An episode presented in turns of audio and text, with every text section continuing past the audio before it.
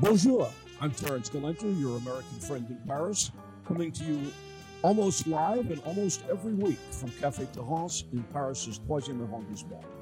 This program is being sponsored by a generous contribution from the Billy Cohn Collection.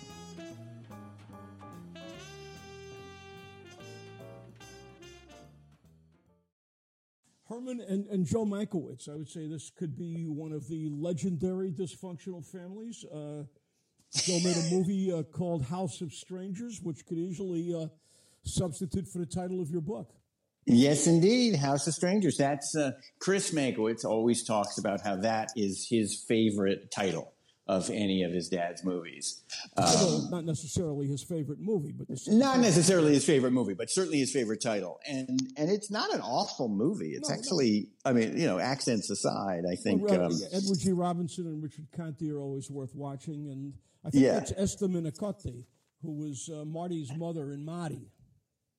I could be wrong. Oh so. no, you could be right. Yeah, yeah, yeah. yeah. Very good. Very good. Yeah, yeah. In that sense, I'm generally pretty right. Well, let's, let's sit the table and talk about these two guys. Uh, probably even before that, we should go back to the beginning and, and talk about uh, Franz or Franz, whatever you want to call, who was uh, Jimmy Cagney's uh, high school teacher in uh, whatever whatever the subject was. And that's right. a, that's an amusing anecdote that you talk about. You know, what did you do? Well, tell that story, and then let's talk about uh, great grandpa, I guess.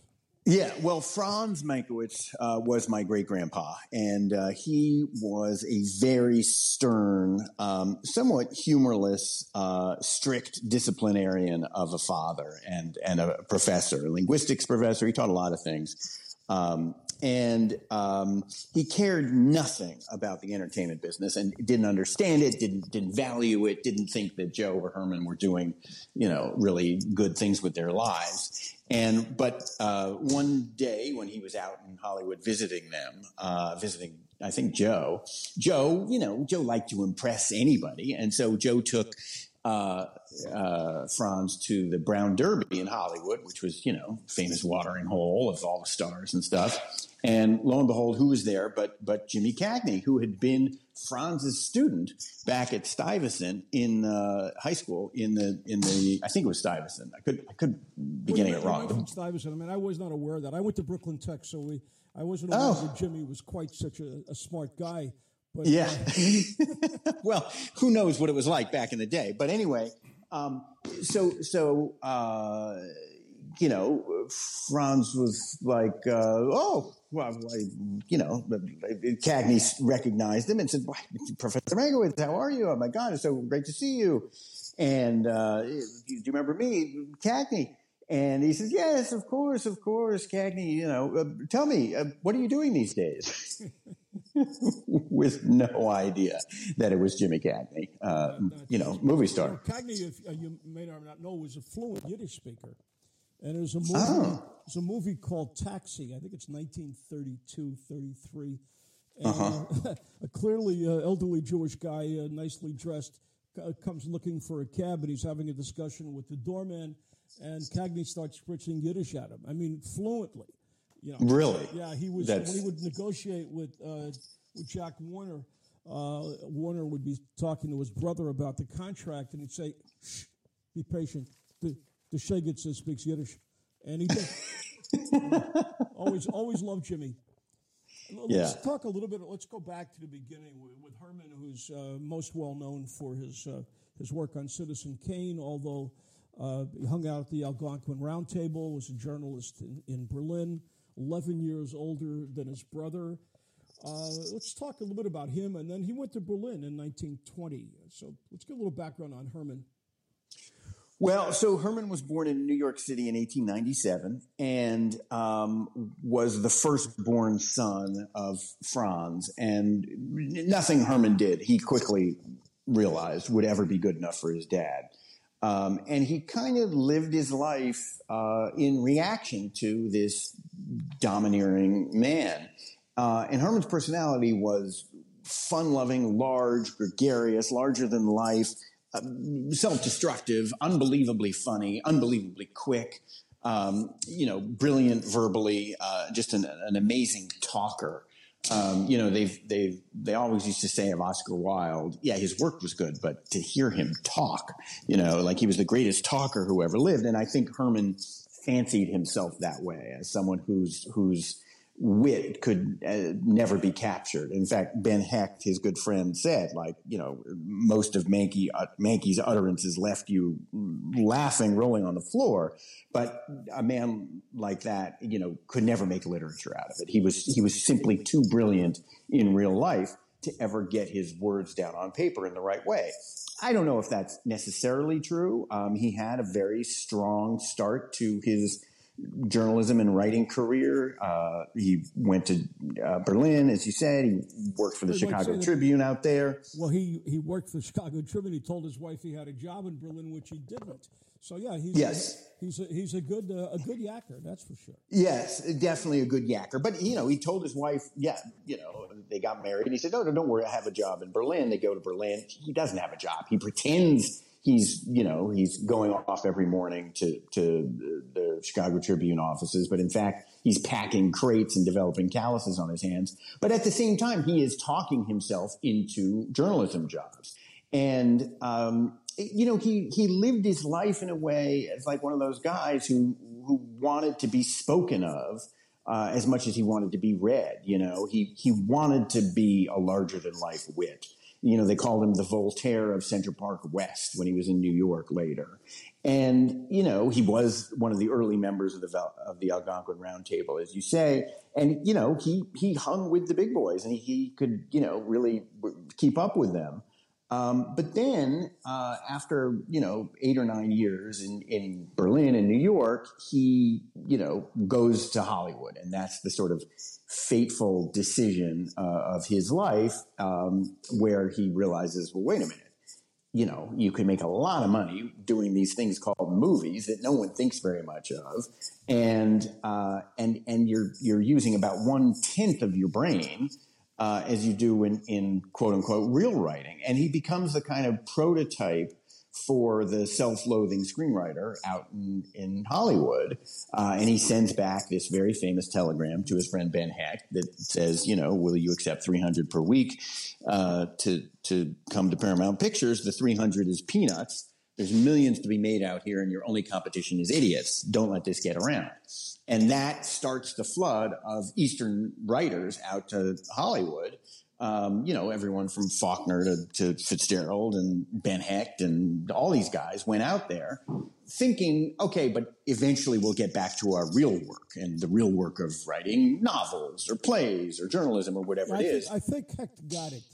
He, uh, yes. he wasn't quite as alcohol fueled as, uh, yes. as Herman, and he went back up to up to Nyack and uh, Charles, Charles MacArthur and Helen Hayes and his wife, and uh, kind of was able to take advantage of, of both coasts. But uh, Herman yeah, I think Herman couldn't. Herman couldn't. He got out there and he just, frankly, he loved it so much. He loved the weather. He loved the life, the lifestyle, and and and the money. I think the money meant a lot to him. And also, you know, he was a huge gambler, and so he he couldn't keep the money. Uh, so whatever money he made, he very quickly lost, and and then it just became a cycle of you know sort of boom and bust. Um, and um, yeah, but and then and, but the, the sort of generation behind him was guys like his brother Joe who did take the work seriously. And so Joe gets out there just a few years after Herman. He got out there at the age of 19 and he quickly saw I think what Herman didn't really, which is uh, okay, uh, but you can succeed at this game and do really well and master it if you take it seriously.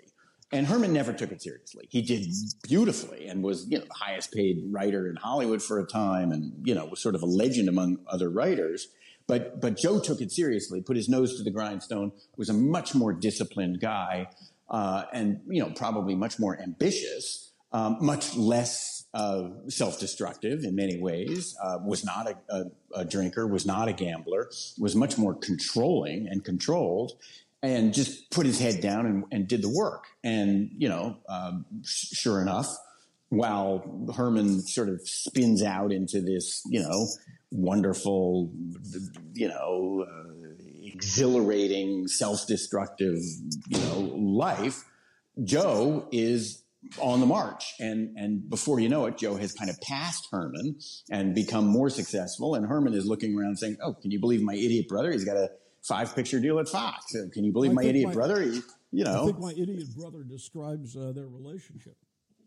Yeah, yeah, exactly. And, and so, um, and so that, that was their relationship. And, and, you know, maybe it was done with a little bit of love. My idiot brother. What are you going to do? My idiot brother. But, but he's, he's using the word idiot. And, um, anyway, so that, that, and that dynamic and their relation, their, their relationship to each other and to Hollywood and to the work, um, became, you know, what I, I wanted my book to be about. It's, it's very much about the two of them and, and their, their lives. Before we jump off to Kane and then later uh, Eve and, and uh, Joe's career as a, as a producer, I want to go back to Berlin. There was a, a movie that never was never made uh, called Mad Dogs or Mad Dogs and something that you write about it at quite at quite length, where Hitler came to power in the beginning of 1933.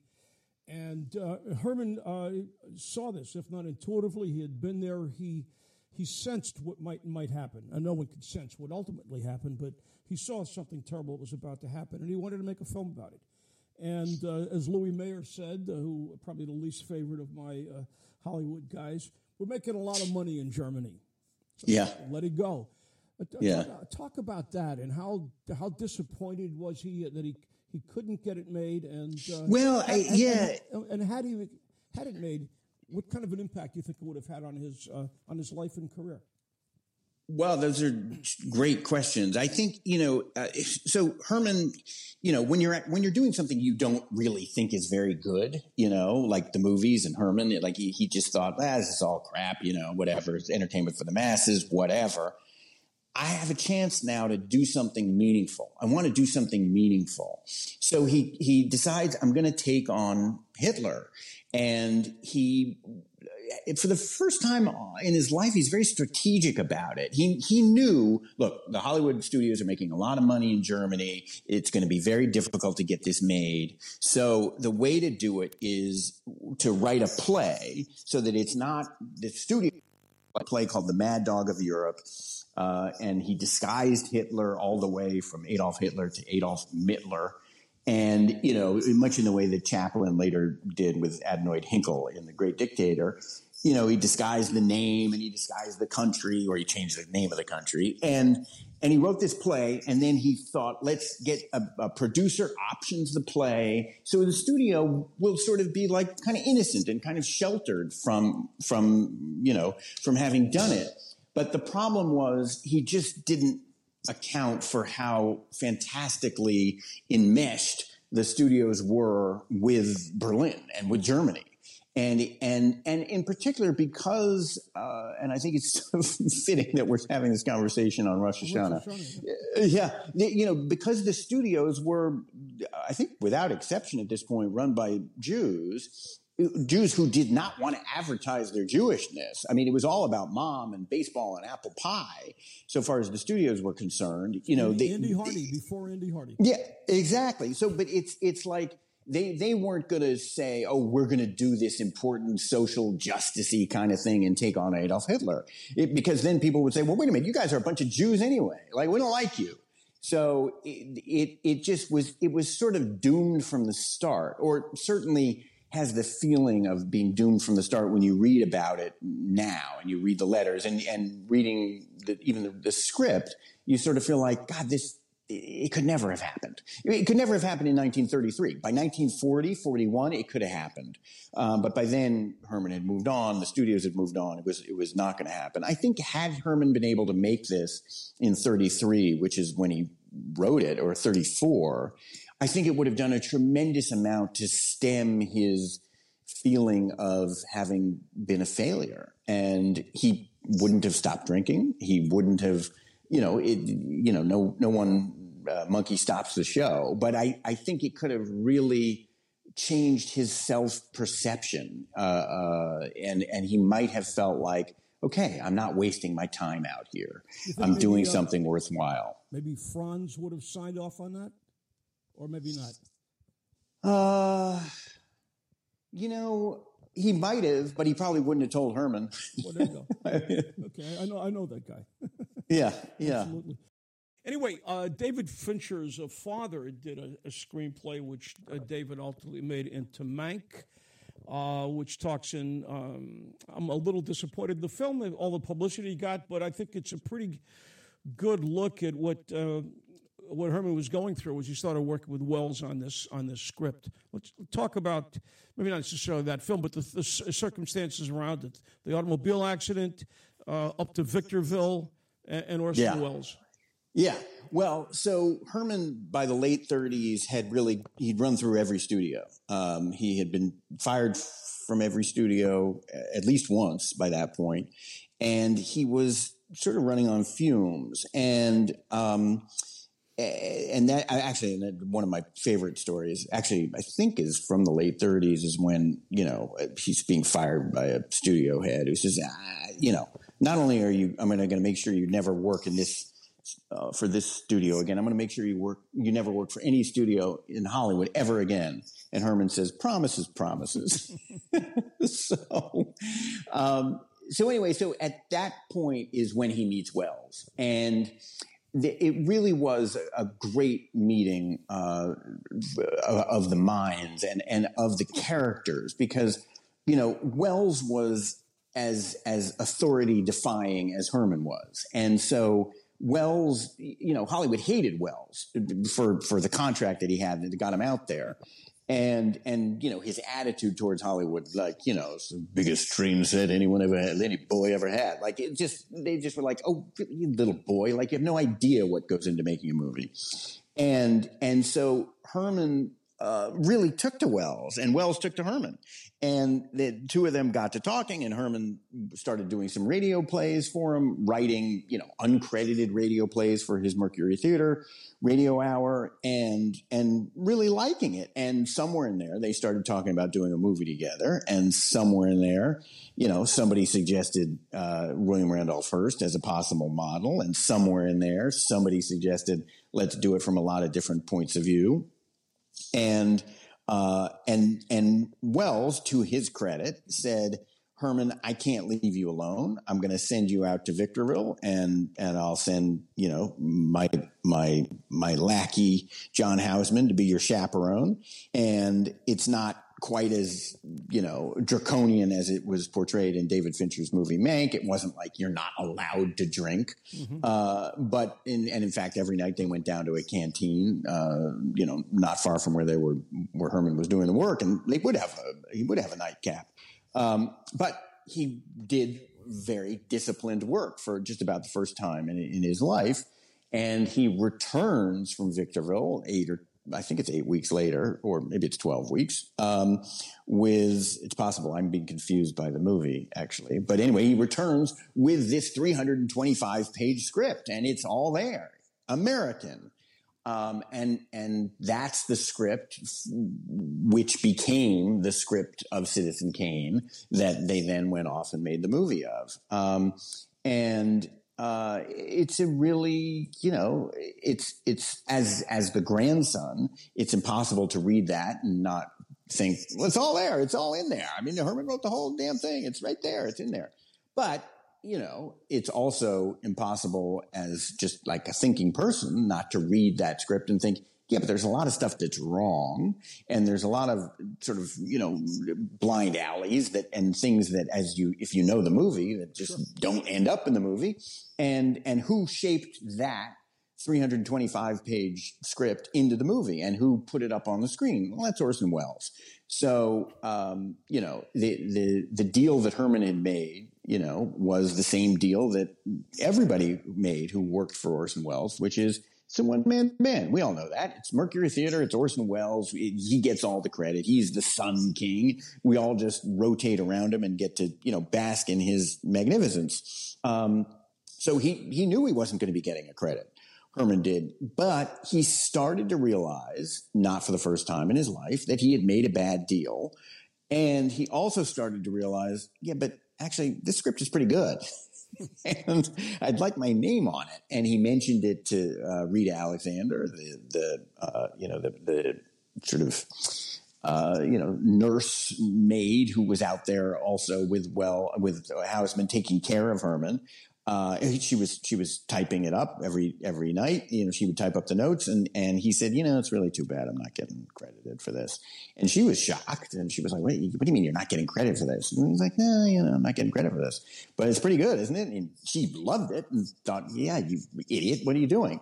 So, um, and and Houseman was there, and Houseman and Herman formed a kind of you know us against Orson kind of partnership. So I think Houseman sort of stoked the fires against Orson. So by the time Herman gets back uh, to Hollywood with the script, he starts to make some noise about wanting to get his name on the, the script, even though it was counter to the contract that he had signed. And he made a little bit of a fuss, made pretty big of a fuss, and eventually Welles decided, all right, uh, you can have you, you, can put your name on the script, and not only that, your, your name is going to go ahead of mine and uh, and that just completely, you know, uh, sort of ended ended the the dispute so far as it went back then. Of course, in later years, Herman began to think, oh, I should have argued for sole credit. And, you know, and then after he was gone, my grandmother, Goma, as I mm-hmm. called her, and we all called her, you know, she was like, oh, Herman wrote the whole thing. He wrote 99%, he wrote 98%, whatever. And, you know, I think that scholars and historians have looked at it and sort of felt like, yeah, the credit is pretty much fair. I mean, Robert Carringer wrote a kind of impossible to argue with book about the writing of Citizen Kane, about the making of Citizen Kane, and, and he he concludes that you know the, the, the credit is is more than fair. Um, so you know it's, it's such a collaborative process. One of the things that yeah. Welles was particularly smart about is he he found Gregg Toland, who taught him everything yeah. he needed to know about cinematography. Yes. And uh, right off the bat, that put him in, in, a, in a great position. And he surrounds himself with a writer like Herman and, and the supporting cast of the Mercury Players we've been working with for seven or eight years uh, on radio and in, in, uh, in, in, theater in New York. Uh, so a, a, a team was kind of in place, and he just adapted very successfully to the nuances of filmmaking. Yeah, and I think he was smart enough and and secure enough to say, "I know what I don't know, and t- teach me, Gregg Toland." Mm-hmm. You know, and and you know, let's do stuff that you've always wanted to do. And you know, people have said, "Oh, you can't do that. You can't show the ceiling." I mean, what are you doing showing a ceiling? You can't show a ceiling. You know, and and Welles was like, "Well, if that's something you want to do, let's do it. It's cool, and it's a heroic shot from down there, and you know, let's dig a trench under the under the." The, the, the set so you can really look up at me and see and see the ceiling as I'm doing that dance of Charlie Kane. You know, I mean, like there's so many innovations cinematically that sure. that were were Orson's, and yes, it's a totally brilliant and revolutionary landmark script, but you know the direction of that film is just off the charts. No, it was it is remarkable. Let's jump ahead to Joe a little bit, who started out as a uh, as a producer. Things like the Philadelphia Story, A Woman of the Year.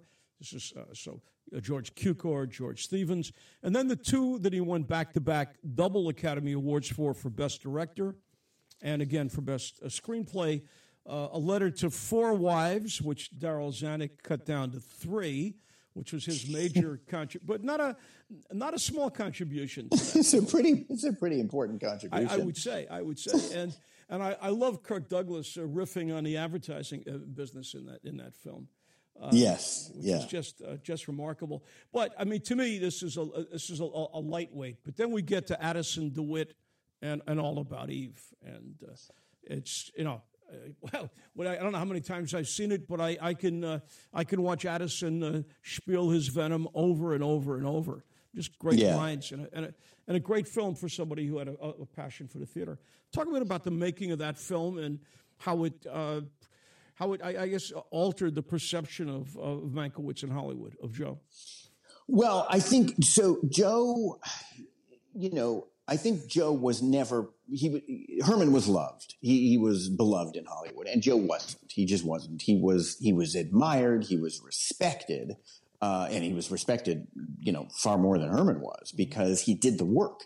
And, you know, he got out there when he was really young. He, you know, was nominated for an Oscar when he was 21 for original screenplay or adapted screenplay.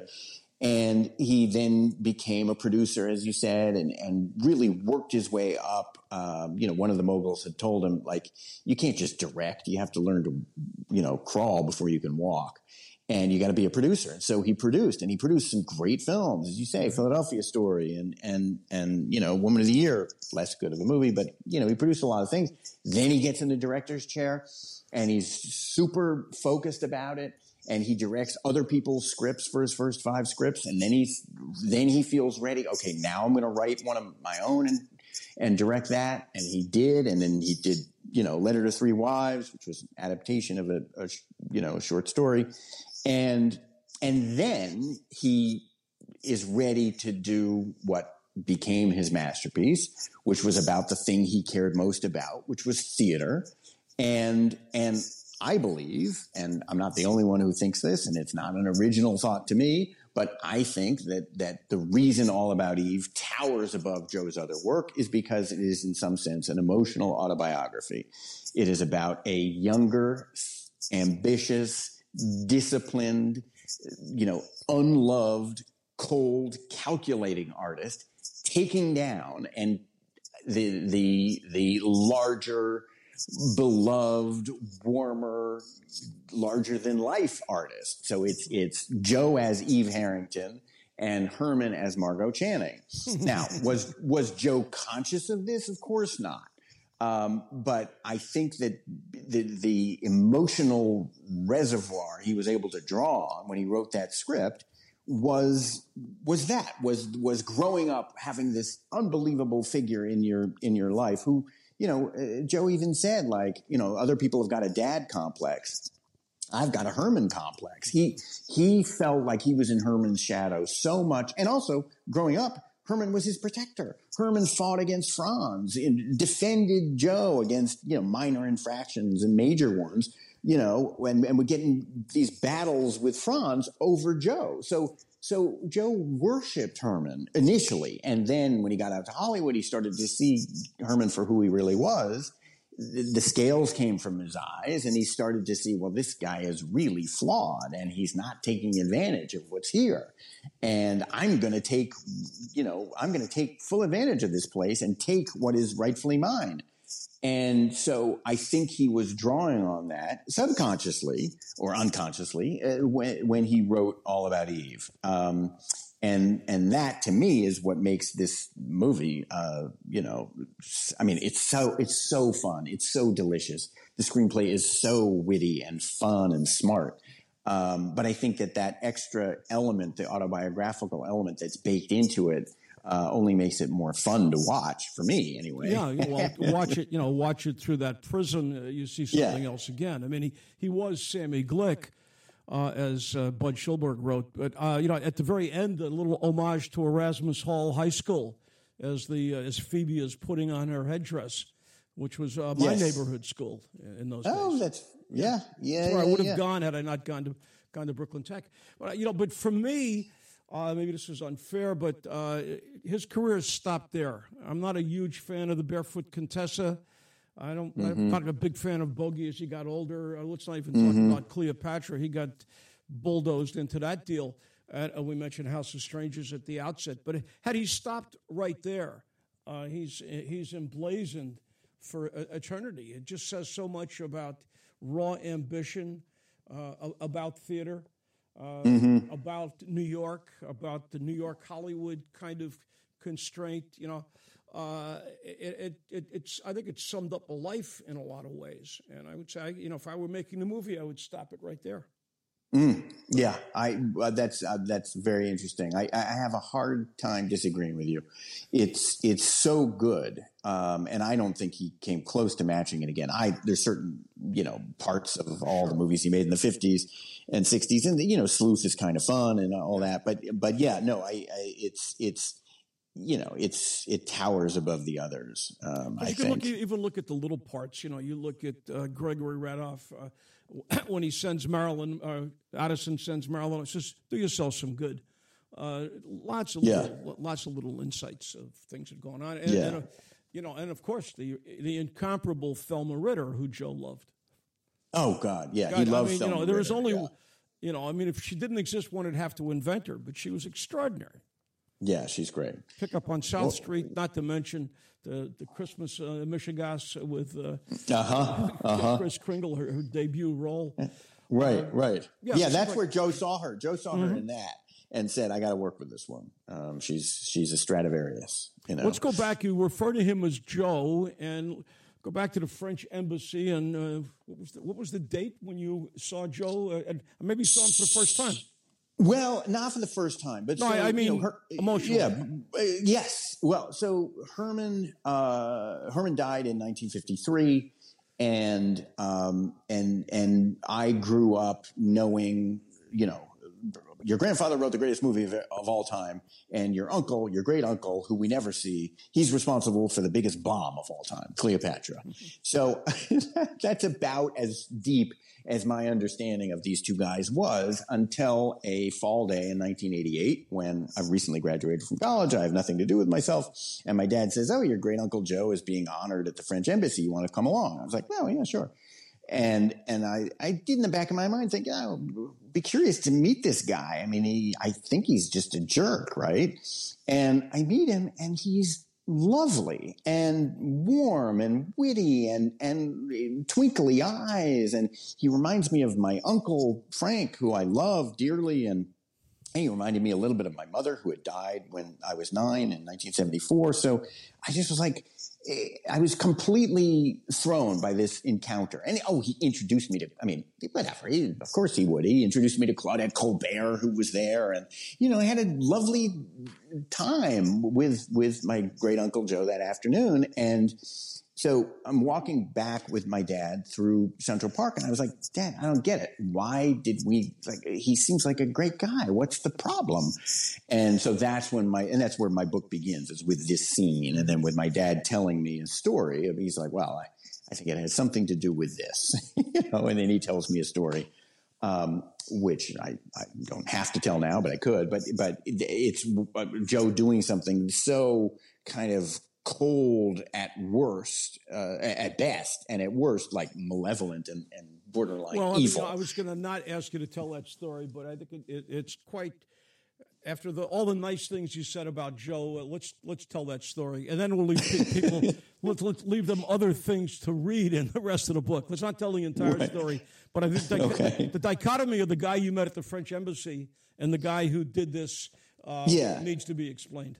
Right. Well, so after Herman died, in uh, my mother was 15 when Herman died, and Joe, her great uncle Joe, or her uncle, not great uncle, he was a great wonderful uncle, uncle, for her. He was a great uncle, and he took, you know, he he was, uh, you know, very kind to her and and put her through college. Like Herman had no money right. uh, by the time he died, and and so Joe put her through college. He paid for a Europe trip.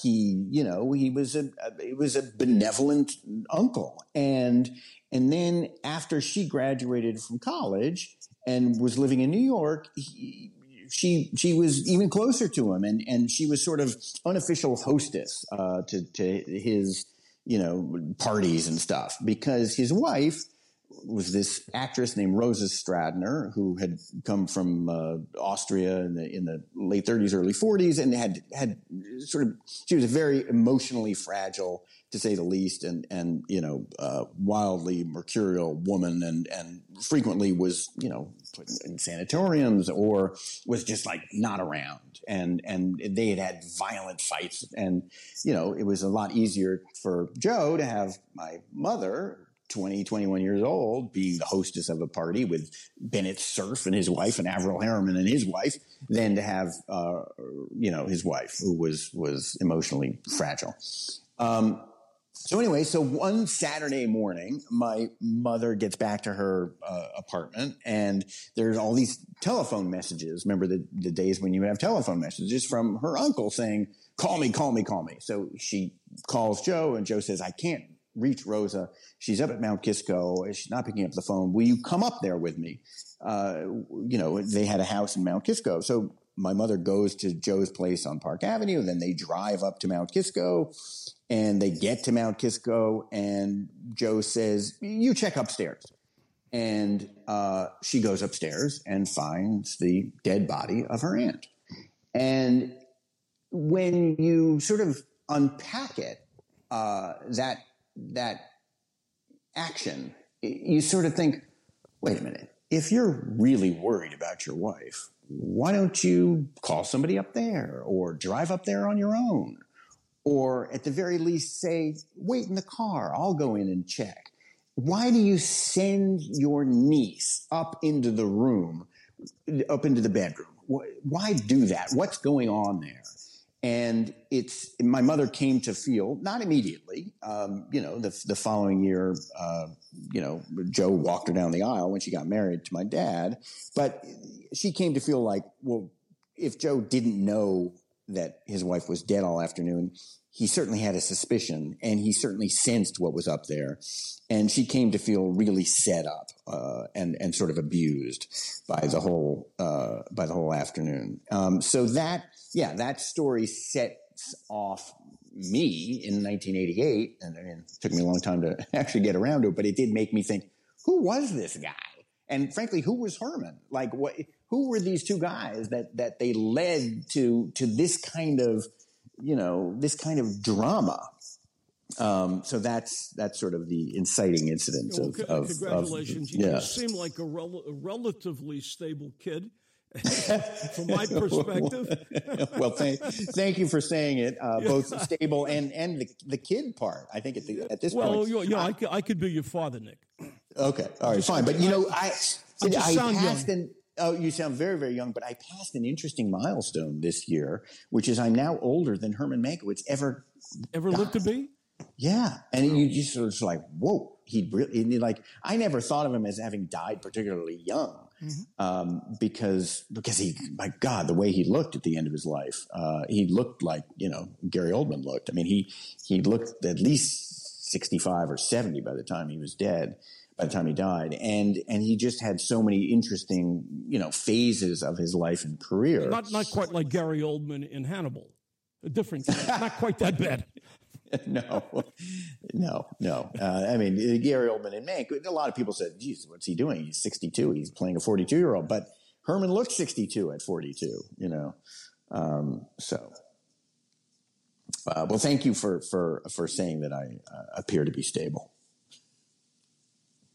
I was going to say, you mentioned the, the, the milestone, you know, and when you get to a certain point when someone you close to has died, you start to look at everything you accomplished subsequently. You know, I mean, I look at my life. My life, I've been in France for 12 years. Everything that's really I've done in the, in the latter third of my life has occurred after my father's death.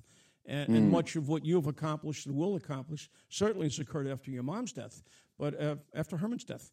And I, I think you, when you stop to think like that, it, uh, it informs a lot of what you do going forward, I believe.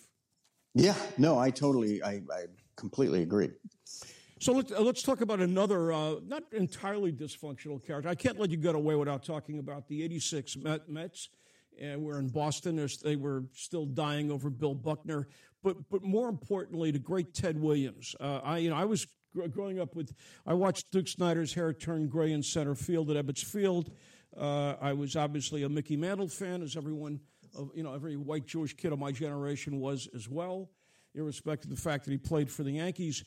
Um, and David Halberstam wrote a wonderful book called Roommates uh, about the you know the four players: Bobby Doerr, uh, uh, Dom DiMaggio, uh, Joe, and um, Johnny Pesky, uh, and which uh, Ted comes off as a really menschly guy. Um, talk a little bit about Ted Williams in the documentary you made on his life. Yeah, well, he had mellowed. I think. Uh, I don't think. I, you know what? He was always there was always a, a decency about him. Yeah, I mean the Jimmy Fund, his relationship. Um, yeah, that- yeah, I mean, the he- stuff that people he- didn't know about. Yeah, there there was a lot that people didn't know. I mean, you just saw him, you know, spitting at fans and and you know being so such a I don't know if I'm allowed to curse on this, but I mean, Sure. he was just an asshole, and um, to to But so that- many. that's, that's a noun. That's not a cursor. Okay, good. Uh, but but but yes, he he actually was. Uh, you know, he he was he's you know was incredible with the Jimmy Fund, uh, and he told sports writers like, yeah, I'm you know going to the hospital to see kids. If you write about this, I'm going to stop doing it. And, you know, he, he didn't ever want to be seen as doing anything so that he could get good publicity. So, you know, Boston fans who were booing him and thought he was a selfish prick didn't realize he actually had a tremendous heart and was was offering a great great deal of his time to these kids who were sick and and, and dying in the hospital mm-hmm. and who had done you know nothing um, he was a really interesting, complicated character, and the film I made about him, uh, I guess now about three years ago uh, for American Masters, um, was was you know tremendously fun to make as a baseball fan. And Jon Hamm uh, was a big Cardinal fan, so he's a baseball guy. Yes, Jon Hamm narrated it, and he's uh, he was a huge Cardinal fan, which I felt like you know, um, it's interesting because the difference between Stan Musial, the man, mm-hmm. and Ted Williams, the kid. You know, it's like Stan was a man. You know, he he was mature, and you know, but Ted Williams was a kid. I mean, he was bounding all over the place, and you know, couldn't contain himself. Had no real Teddy, Teddy filter. Ball mm-hmm. Teddy Ballgame, the Splendid Splinter. He had a lot of nicknames. And, and, and uh, what Halberstam uh, suggests in that book is, uh, you know, how different he was from DiMaggio who got all the praise. And I think he was somewhat quiet because he realized if he opened his mouth, he might say something stupid. Uh, and DiMaggio never got credit, and uh, I mean, and, um, Williams never got that credit. I don't think DiMaggio ever did anything even remotely as generous as uh, no, Ted. no, no. The more you the more you learn about those two guys, the more you realize like they, they got everyone got it wrong. Like yeah, Williams his friends. was and one of his old yeah. buddies was out of a job, needed some money for an operation. The money appeared with no, right. no fanfare. Yeah, yeah. Anyway, why don't we, why don't we end number. on that note? Uh, a complicated but uh, mentally guy. And uh, okay. Davis, I want to thank you. It's been a lot of fun. Don't go yeah, away. I, thank I you. Talk to you off off off air, as they say. Okay, so well, thanks for having me. Nick Davis, author of Competing with Idiots, Herman and Joe Mankiewicz, A Dual Portrait. Thank you very much, Nick, and good luck with the book. Thank you. Thanks. Thank you. Thank you for joining us, and please share your comments and suggestions at terrance at paris-expat.com.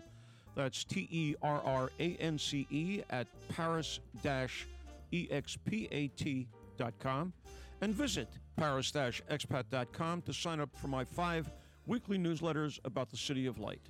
Until next time, à bientôt à Paris.